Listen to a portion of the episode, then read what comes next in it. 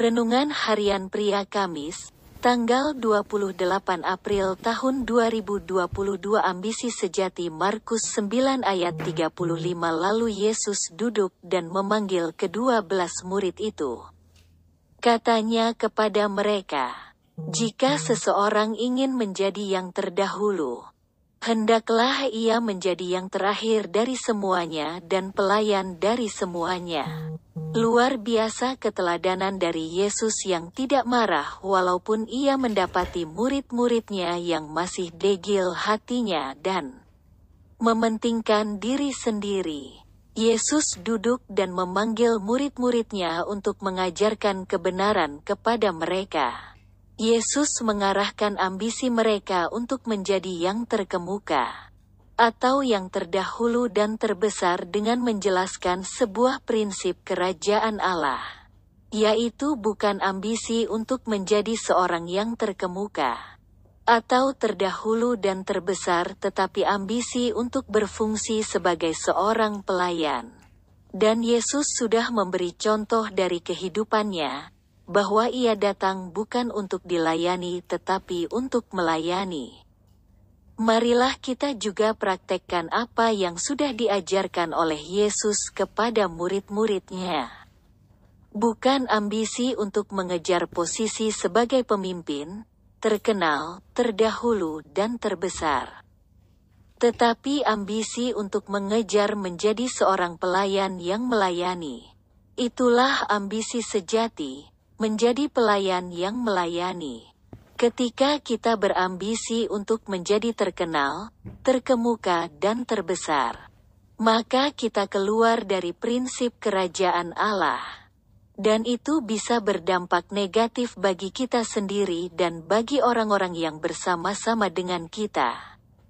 Akan tetapi, jika kita berambisi untuk menjadi pelayan yang melayani, maka kita ada dalam prinsip kerajaan Allah. Nama Tuhan pasti dimuliakan dan kita menjadi kesaksian dan berkat bagi banyak orang. Refleksi diri, apa yang firman Tuhan katakan kepada Anda? Bagaimana kehidupan Anda dengan firman Tuhan itu? Catat komitmen Anda terhadap firman Tuhan itu. Doakan komitmen Anda itu, pengakuan iman. Di dalam Kristus saya mempraktekkan ambisi sejati, mengejar posisi sebagai seorang pelayan yang melayani. Renungan Harian Pria Kamis, tanggal 28 April tahun 2022 Ambisi sejati Markus 9 ayat 35 Lalu Yesus duduk dan memanggil kedua belas murid itu. Katanya kepada mereka, jika seseorang ingin menjadi yang terdahulu, hendaklah ia menjadi yang terakhir dari semuanya dan pelayan dari semuanya.